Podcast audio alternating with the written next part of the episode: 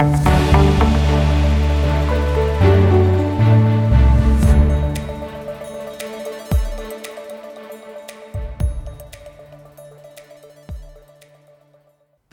kuuntelemaan Nordean varallisuuden hoidon kesäkuista sijoituspodia. Meillä on täällä tänään äänessä Hertta Alava.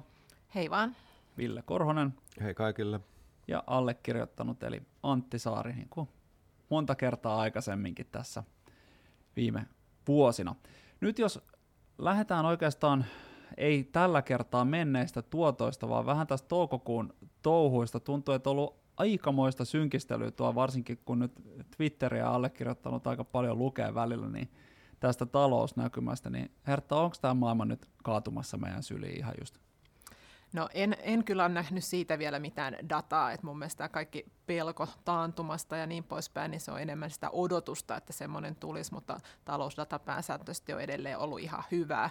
Toki täytyy sanoa, että eihän tämä kasvunäkymä niin hyvä ole kuin mitä me vielä tuossa vuoden vaihteessa odotettiin, että sitä 5 prosentin kasvua ei tuu, mutta todennäköisesti kuitenkin tulee semmoinen reilu kolme, mikä on ihan hyvä keskivertovauhti. Ja kuitenkin nämä suurimmat maat, niin USA ja nyt ehkä Kiinakin näyttää vähän paremmalta, et, ja Eurooppakin on toistaiseksi sinnitellyt, että täällä varmaan eni, suurimmat riskit sitten on tämän energiapuolen takia, mutta että näin niin kuin kokonaisuutena niin ihan, ihan niin kuin hyvältä toistaiseksi näyttää, ja ehkä huonoimmassa tapauksessa, että jos tulisi joku semmoinen niin kuin pieni taantuman tyyppinen, niin todennäköisesti se olisi semmoinen aika lyhyt näin, että just saataisiin se määritelmä kahden negatiivisen kvartaalin osalta taittumaan, mutta toistaiseksi todellakin niin data on pysynyt hyvää ja kaikki on vain pelkoja niin kuin nopeasta heikentymisestä.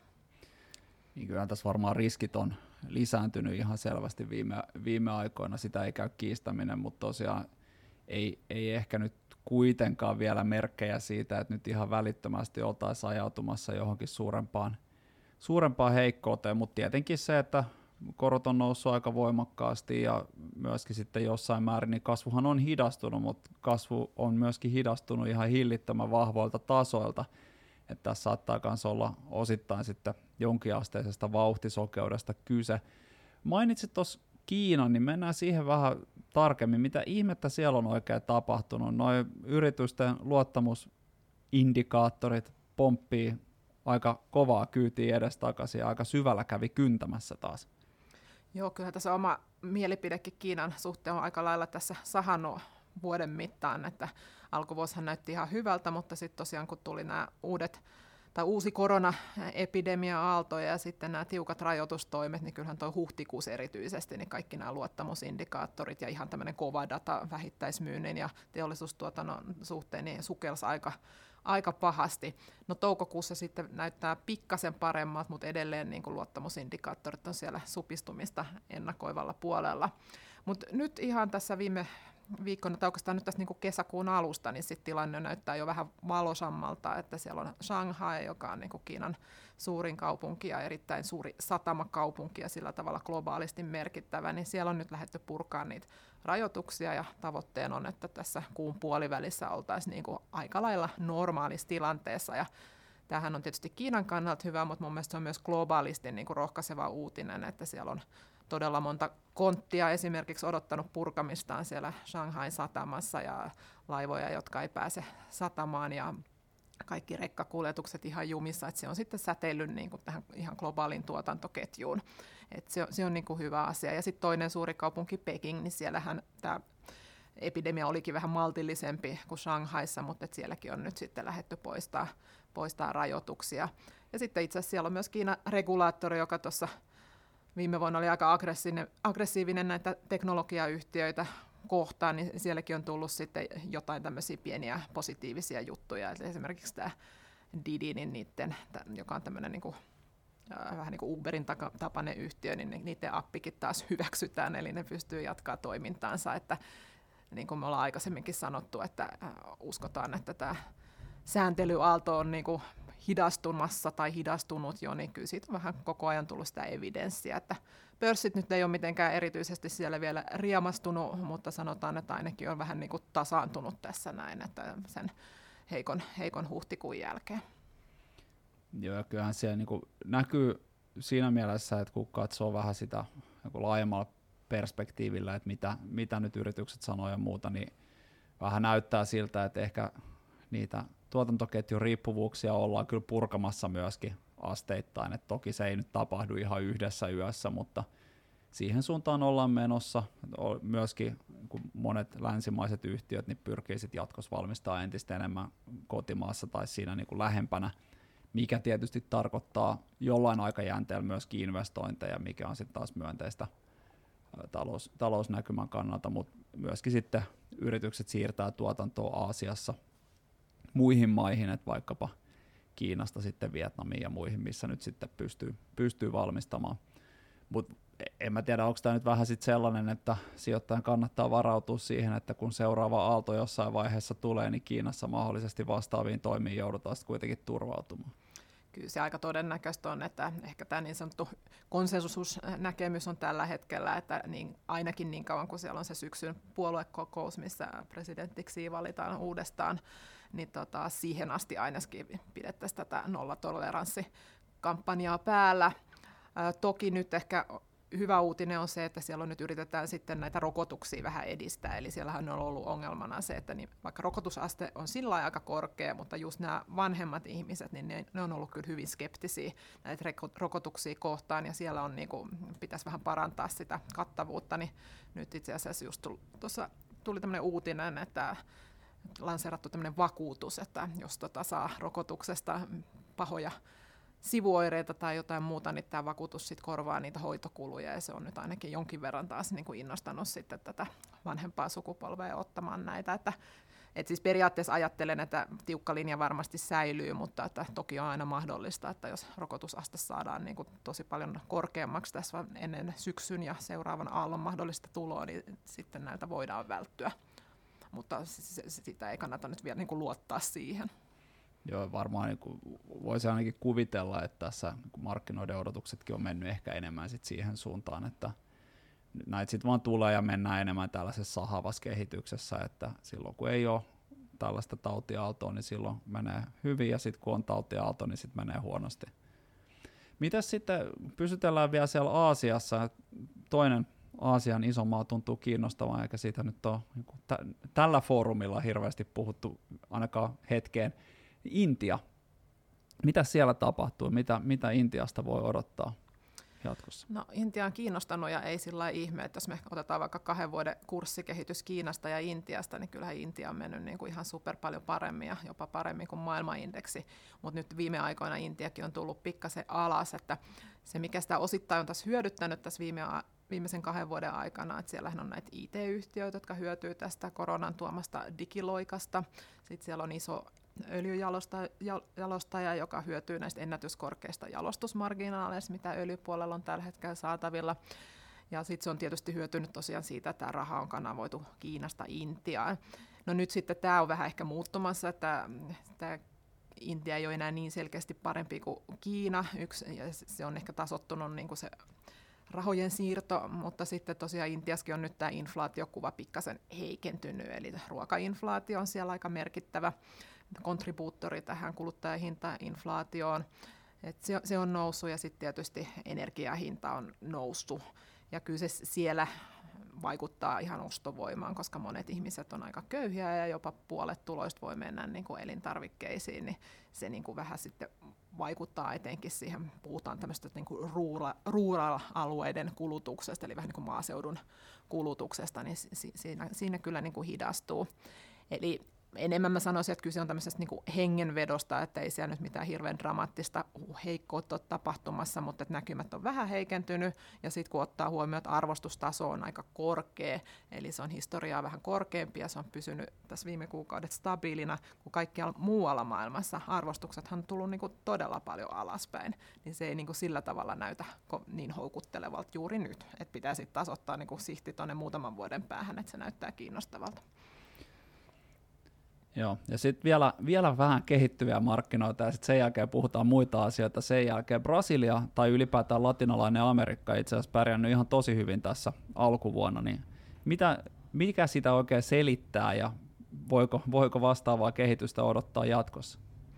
No kyllä siinä yksi selittäjä on se, että siellä nämä suurimmat yhtiöt on niin rautamalmiyhtiö ja energiayhtiö, jotka on sitten hyötynyt tästä raaka-aineiden hyvästä hintakehityksestä ja ja sitten vielä itse asiassa maataloustuotteet. Brasiliahan on myös aika iso maataloustuottaja, joten se hyötyy myös niin kuin siitä. Et se on, se on niin kuin kirittänyt sitä pörssiä ja sitten ehkä kun just sijoittajat etsii näitä vaihtoehtoja, niin Brasiliassakaan niin kuin toi kotimarkkina ei näytä kauhean vahvalta, että korkoja on nostettu aika paljon, että se hidastaa sitä, mutta ehkä siinäkin on sitten semmoinen hopeareunus, että nyt kun korko alkaa olla siellä 12 prosentissa, niin tota, ehkä se ei nyt enää tuosta hirveästi nouse, että ne varmaan loppuu tässä ennen pitkään ne koronnostot, jolloin sitten Brasilia on sitten varmaan yksi ekoimaita, jotka pääsee sitten jopa elvyttämään jossain vaiheessa sitten ehkä ensi vuoden puolella laskemaan korkoa, että siinä mielessä niin ihan hyvä. Mutta jännitys tuohon Brasilian tuota presidentin vaaliin, että siellä on kaksi pääehdokasta, Bolsonaro ja Lula, ja tota, tyypillisesti presidentinvaalit heiluttaa niin kuin Brasilian pörssiin helposti 20 prosenttia suuntaan, jos toiseenkin, että ja tässä on vielä muutama kuukausi tuonne lokakuun alkuun, että tässä ehtii kaiken näköistä tapahtua. Että tällä hetkellä markkinat ajattelee, että Lula olisi parempi vaihtoehto että tota, se voisi sitten tukea, tukea kursseja. Tai sitten jos löydettäisiin joku kolmas ehdokas, mikä olisi ehkä vielä parempi, niin tota, semmoinen enemmän keskilinjan kulkija, niin se, se voisi olla niin kuin tosi positiivista, mutta toistaiseksi ei ole sitä näköpiirissä. Ja taitaa Brasiliassa olla vielä semmoinen erityispiirre, että se politiikka on vähän tempoilevaa aina aikaa join, että vaikka niin kuin joku markkinoille sillä hetkellä myönteiseltä vaikuttava tuota, presidentti saataisikin, niin se voi sitten sen politiikan realisoituessa mennä vielä äkkiä toiseen suuntaan. No näinhän just kävi, että siis Bolsonarohan oli silloin edellisellä kerralla markkinoiden suosikki, koska hänellä oli tämmöinen talouden reformiohjelma, ja alkuunhan se lähti sitä ihan hyvin niin kuin toteuttamaan, mutta sitten tuli tavallaan tämä korona, ja sitten tavallaan tuli vähän näitä populistisia toimia, ja budjettivajeet taas vähän levähti, että että nämä mielipiteet aina, aina niin kuin muuttuu. Et nyt ehkä jotenkin fiilistellään, että silloin kun Lula oli edellisen kerran presidentti silloin 2000-luvun alussa, niin silloin Brasilialla meni hyvin. No johtuuko se sitten Lulasta vai siitä, että Rautamalmilla meni hyvin, niin se on sitten toinen juttu, mutta että ehkä se on nyt se tämän hetken fiilis, mutta se voi toki muuttua vielä lokakuun mennessä. Nyt voitaisiin oikeastaan siirtyä, tässä oli aika tiivis paketti kehittyviä osakemarkkinoita, niin voitaisiin siirtyä tuonne korkopuolelle. Sielläkin tapahtui ja itse asiassa jopa niin kuin tälle perspektiiviin laittaessa asioita, niin ehkä jopa enemmän kuin tuolla osakepuolella. Korot on noussut alkuvuonna ihan hillittömän voimakkaasti, Ville. Mitä, mitä siellä tapahtuu ja jatkuuko tämä korkojen nousu nyt tällä kulmakertoimella tästä ikuisuuteen? Joo, nousu on ollut kovaa ja kulmakerroin on ollut jyrkkä, mutta ehkä sen kulmakertoimen voi jossain kohtaa odottaa taittuvan. Yhdysvalloissahan se itse asiassa tuossa toukokuun aikana hieman taittuikin, että alkuvuosi kovaa ylös ja sitten toukokuussa vedettiin hieman henkeä. Siihen varmaan liittyy se, että Yhdysvaltain inflaatioluvut, pikkusen on se inflaation kiihtyminen tasaantunut, se on varmasti rauhoittanut sitä Yhdysvaltain korkomarkkinaa ja sitten toista kautta Yhdysvaltain keskuspankin osalta, niin kyllä siellä alkaa olla niin paljon koron, koronnosto-odotuksia jo lyötynä pöytään ja hinnoiteltuna markkinoille, että ehkä enempää tässä kohdassa ei tarvitse niin kuin koronnosto-odotuksia sinne laittaa. Ja siellä, jos mainitaan, sidotaan nämä kaksi asiaa vielä yhteen, Yhdysvaltain keskuspankki ja Yhdysvaltain inflaatiot ja varsinkin se odotus tulevasta inflaatiosta, niin nyt kun niitä koronnosto-odotuksia on sinne jo paljon hinnoiteltu, niin se keskuspankki on saanut tavallaan niin kuin hipan siitä inflaatiosta, että se inflaatio ei ole nyt enää näiden odotusmarkkinoiden näkökulmassa, niin ei ole karkaamassa käsistä, että keskuspankki on siinä mielessä päässyt siellä jo kuskin paikalle. Tietysti hyvä kysymys, täällä puhuttiin tästä niin kuin talouden hidastumisesta ja sen näkymästä, niin tietysti nuoralla tanssia siinä, että kuinka kovaa kiristät rahapolitiikkaa ja mikä on riski sitten sille, että saat semmoisen ehkä niin kuin epätoivotunkin kovan talouden jarrutuksen, että keskuspankin mandaattihan inflaatio, eli jos haluat sitä inflaatiota suitsia, niin jonkunlainen talouden jarrutushan sun on silloin luotava siinä, mutta ei tietenkään niin kuin liian kovaa, että oot sitten painimassa taantuman kanssa. No, jos hypätään Eurooppaan, niin Eurooppa on ehkä noussut enemmän tässä vielä niin kuin näyttämöllä ihan viime viikkoina. Eli energian hinta nousee kovaa, euroalueen inflaatio on tullut semmoista vauhtia ylös, että se on ollut kovempaa kuin mitä sijoittajat tai ekonomistit on tältä inflaatiolta odottanut. Ja nyt sitten EKP joutuu laittamaan omia niin kuin rätinkejänsä pöytään. Eli jos joku aika sitten oltiin vähän tilanteessa, että nollakoroissa ja miinuskoroissa täällä mennään, että milloinkohan EKP, nostaako ikinä enää ohjauskorkoa, niin hupsista keikkaa.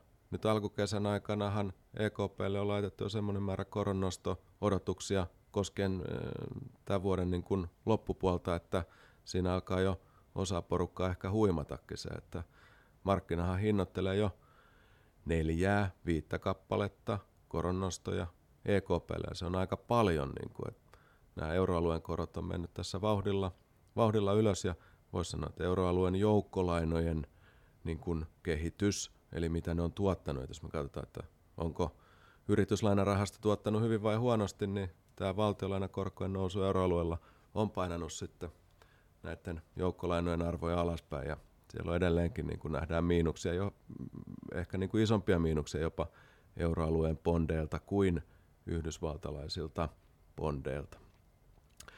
No Nordean odotus EKPn osalta on vähän maltillisempi kuin mitä tämä markkinahinnoittelu tällä hetkellä. Eli Nordea odottaa, että EKP nostaisi kolme kertaa koronnostoja, aloittaisi heinäkuun kokouksessa tämän ja sitten lähtisi rauhallisesti niin kuin katsomaan, että kuinka se inflaatio lähtee taittumaan ja miten kovia rahapolitiikan kiristystoimia siinä sitten pitää tehdäkään. Joo, tämä on kyllä niin kuin pitkästä aikaa eletään mielenkiintoisia aikoja näiltä osin. Ei ole kyllä niin kuin tähän, tähän tahtiin ihan korot, korot nousseet hyvin, hyvin, hyvin pitkään aikaa. Tietysti siellä on kääntöpuolella se, että pitkät korot euroalueellakin alkaa olla jo sellaisilla tasoilla, että ei ole 2014 vuoden jälkeen nähty vastaavia. Et jossain mielessä niin markkina on tehnyt kyllä aika paljon sitten tätä työtä niin keskuspankkien puolesta, että vaikka euroalueelle ei ole korkoa ehditty nostaa kertaakaan, niin kuitenkin ne pitkät, pitkät lainakorot on sitten nousseet jo aika voimakkaasti, ja sehän tietysti jo, tai se on oikeastaan tärkeämpi jopa tälle niin kuin kysynnän hidastamiselle tai kysynnän kasvun jarruttamiselle kuin se, että missä se keskuspankin ohjauskorko on. Mun mielestä on oikein hyvä huomio, minkä sanoit. Eli tämä on niin kuin varsinkin sijoittajan näkökulmasta. Sijoittajallahan ne sijoitukset pitkälti siellä niin kuin pidemmän juoksuajan joukkolainoissa. Eli se pitkien korkojen osaltahan se nousu on hyvin paljon jo tapahtunut. Yhdysvalloissa niin kuin voisi sanoa, että varmastikin on erittäin paljon tapahtunut ja euroalueellakin ollaan tultu jo hyvän matkaa ylöspäin. Niin eh, se, mitä nyt sitten lehdissä kirjoitetaan keskuspankeista, rahapolitiikan kiristämisestä, puhutaan Euribor-korkojen noususta. Tämä totta kai vaikuttaa niin kuin kotitalouksien taloustilanteeseen ja asuntolainoille maksetaan taas kohta korkoa ja talletuksillekin varmaan alkaa jossain kohtaa saada vähän korkoa, mutta niin kuin tämmöisen sijoittajan, jolla on se sijoitustähtäin on tuolla vähän pidemmällä, niin kyllä hän on niin kuin kärsinyt ne joukkolainasalkkunsa huonon kehityksen miinusmerkkiset tuotot jo aika pitkälti tässä alkuvuoden osalta ja niin kuin eteenpäin katsoen, niin juuri niin kuin sanot, siellä on paljon paljon parempia niin kuin korkotuottoja nyt sitten sijoittajalle tarjolla kuin mitä esimerkiksi puoli vuotta sitten. Ja tässä on semmoinen puoli kanssa, mikä ei aina kun näitä ennusteita luetaan ja muuta, niin tuu ihan heti mieleen, mutta kun ne korot on nyt noin voimakkaasti nousseet, niin jos tässä nyt alkaisi sitten talousnäkymä jostain syystä oleellisesti vielä heikkenemään tästä, niin sieltä alkaa kuitenkin saamaan jo huomattavasti parempaa suojaa sitten taantuman varalta, että se on ihan eri asia, jos korko on jossain lähempänä puolitoista prosenttia kuin miinuksella, että miten, miten se sitten voi reagoida siihen, että jos taloudessa oikeasti alkaa mennä merkittävästi heikommin. No voisi oikein, oikeastaan sanoa näin, että Yhdysvaltain puolellahan uusi tämmöinen tasapainotila niin kuin pitkille koroille on löytynyt, eli se keskuspankki on saanut rahapolitiikan kiristämissuunnitelmillaan hipan siitä inflaatiosta ja pitkät korotkin on tulleet jo ehkä jonkun verran alaspäin ja ää, sijoitusmarkkinoilla nähdään sitä, että jos osakekurssit laskee selvästi, niin myös sitten korot tulevat jonkun verran alaspäin, eli salkku saa sitten sieltä kompensaatiota, kun korkojen laskeessa joukkolainojen arvot paranee, mutta Euroopassa me ollaan hieman siinä tilanteessa vielä, että energian hinta ja inflaatio on semmoinen kysymysmerkki tässä, että täällä niin kun korot saattaa tässä ihan hyvin vielä laukkailla pikkusen ylöspäin ja otetaan niin kuin tuntumaan siinä, että missä kohtaa niin kuin se inflaatio saataisiin sitten taittumaan ja kuinka paljon niitä koronasto-odotuksia sinne Euroopan keskuspankin osalta pitää lätkiä pöytään, että tuntuma siihen inflaation alkaa, alkaa löytyä. Nythän on mielenkiintoinen, tässä kun teemme tätä nauhoitusta, niin parin päivän päästä meillä on Euroopan keskuspankin seuraava korkokokous ja sieltä varmaan saadaan sitten jo suuntaviivoja sille, että kuinka rahapolitiikkaa lähdetään kiristämään ja kuinka se Euroopan keskuspankki näkee sitten euroalueen tämänhetkisen taloustilanteen ja inflaationäkymän. Joo, näin se on. Eletään mielenkiintoisia aikoja siltä osin ja varmaan nyt ainakin ennusteissa tällä hetkellä, niin tosiaan kesällä ei ole vielä EKPltä odotettavissa kukaan se yksi koronnosto, mutta Yhdysvalloissahan on odotuksissa tällä hetkellä kaksi puolikkaan prosenttiyksikön koronnostoa, tai voisi sanoa tupla koronnostoa siihen normaalitahtiin verrattuna tällä kesäkuukausilla. Joo, siellä Yhdysvalloissa on laitettu niin kuin isot nostot jo tuohon liukuhihnalle valmiiksi odottamaan, että ne on aika pitkälti hinnoiteltu markkinoilla ja varmaan keskuspankki sitten tarttuu niihin ja etenee sen suunnitelman mukaisesti. Kyllä näin varmaan menee, että katsotaan sitten syksymällä, että mitä, mitä sieltä puolelta tulee. Tämä on sinänsä mielenkiintoista, että nyt tämä korkojen nousuhan on tietenkin näkynyt joukkolainojen arvossa, eli kun korko nousee, niin sitten kun siltä samalta joukkolainalta vaaditaan korkeampaa korkotasoa, niin se hinnan pitää joustaa alaspäin, jotta sitten niillä sovituilla tai sopimuksessa olevilla kupongeilla saadaan se korkeampi tuottotaso aikaan. Mutta se itse asiassa sama näkyy osakemarkkinoilla aika selkeästi, eli kun se rahan hinta nyt on hyvin pitkälti sitten kuitenkin läpi omaisuuslajien noussut, eli tuottovaateet on käytännössä nousseet sieltä ihan matalimman riskin joukkolainoista sinne osakemarkkinoille asti, niin nämä niin kuin Hertta sanoi tuossa, että arvostuskertoimet on tulleet voimakkaasti alas, niin tämä on siis tämän saman asian toinen puoli vaan niin kuin tässä tilanteessa, että nyt se pääasiallinen syypä on ollut se korkojen nousu, ja itse asiassa kun tätä katsoo tällaisen tarkastelun kautta, niin loppupeleissä osakemarkkinoilla ei mitään sellaista niin kuin laajempaa globaalia huolenaihetta ole muuta kuin se, että arvostuskertoimet on laskeneet, koska korkotaso on noussut ja se on hyvin pitkälti perusteltavissa tällä, tällä niin kuin korkotason liikkeellä.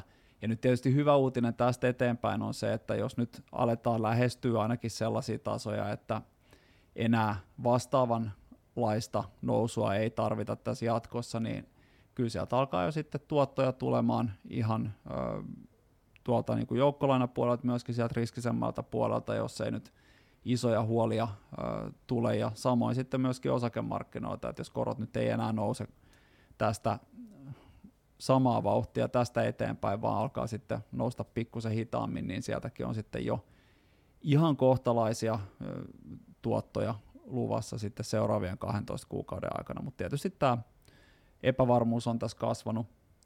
Ja yksi tietenkin, mikä sitä epävarmuutta pitää yllä, on tämä inflaatiokeskustelu, mutta niin kuin Villekin tuossa sanoi, niin Yhdysvalloissa ne luvut on jo pikkusen tullut sieltä alaspäin.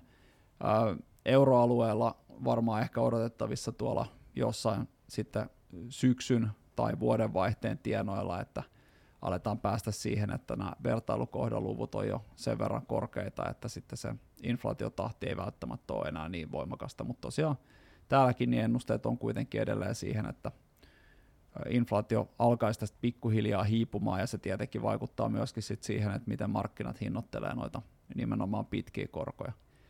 Eli tässä vähän, miten sitä nyt sanoisi, epävarmemmassa ympäristössä ehkä, ehkä eletään. Mielenkiintoista on sinänsä se, että kun tässä on nyt puhuttu paljon näistä riskeistä ja huolenaiheista ja on tässä nyt jotain, jotain hyvääkin niin kuin talouskuvan osalta tullut mainittua, niin yritysten tulosnäkymät ei ole kuitenkaan kokonaisuutena oleellisesti vielä heikentyneet tässä, että pikemminkin päinvastoin. että kun katsotaan sitä, että mitä ennustetaan nyt tulevaisuudelta, niin edelleen kuitenkin nämä tulosennusteet on enemmänkin nousseet kuin laskeneet, eli sekin jonkun verran kertoo sitten kuitenkin siitä, että missä tässä mennään. Että vaikka tulosvaroituksia on tullut jonkun verran, niin ei kuitenkaan mitenkään vielä poikkeuksellisen paljon. Et nyt tietenkin tämä tilanne on hyvin sellainen, että tämä suosii joitain yhtiöitä, niin kuin esimerkiksi niitä brasilialaisia energia- ja tota, metalliyhtiöitä, samoin itse asiassa iso-britannialaisia energia- ja metalliyhtiöitä, että sielläkin tulosennusteet on nousseet ihan huomattavasti voimakkaammin kuin muualla.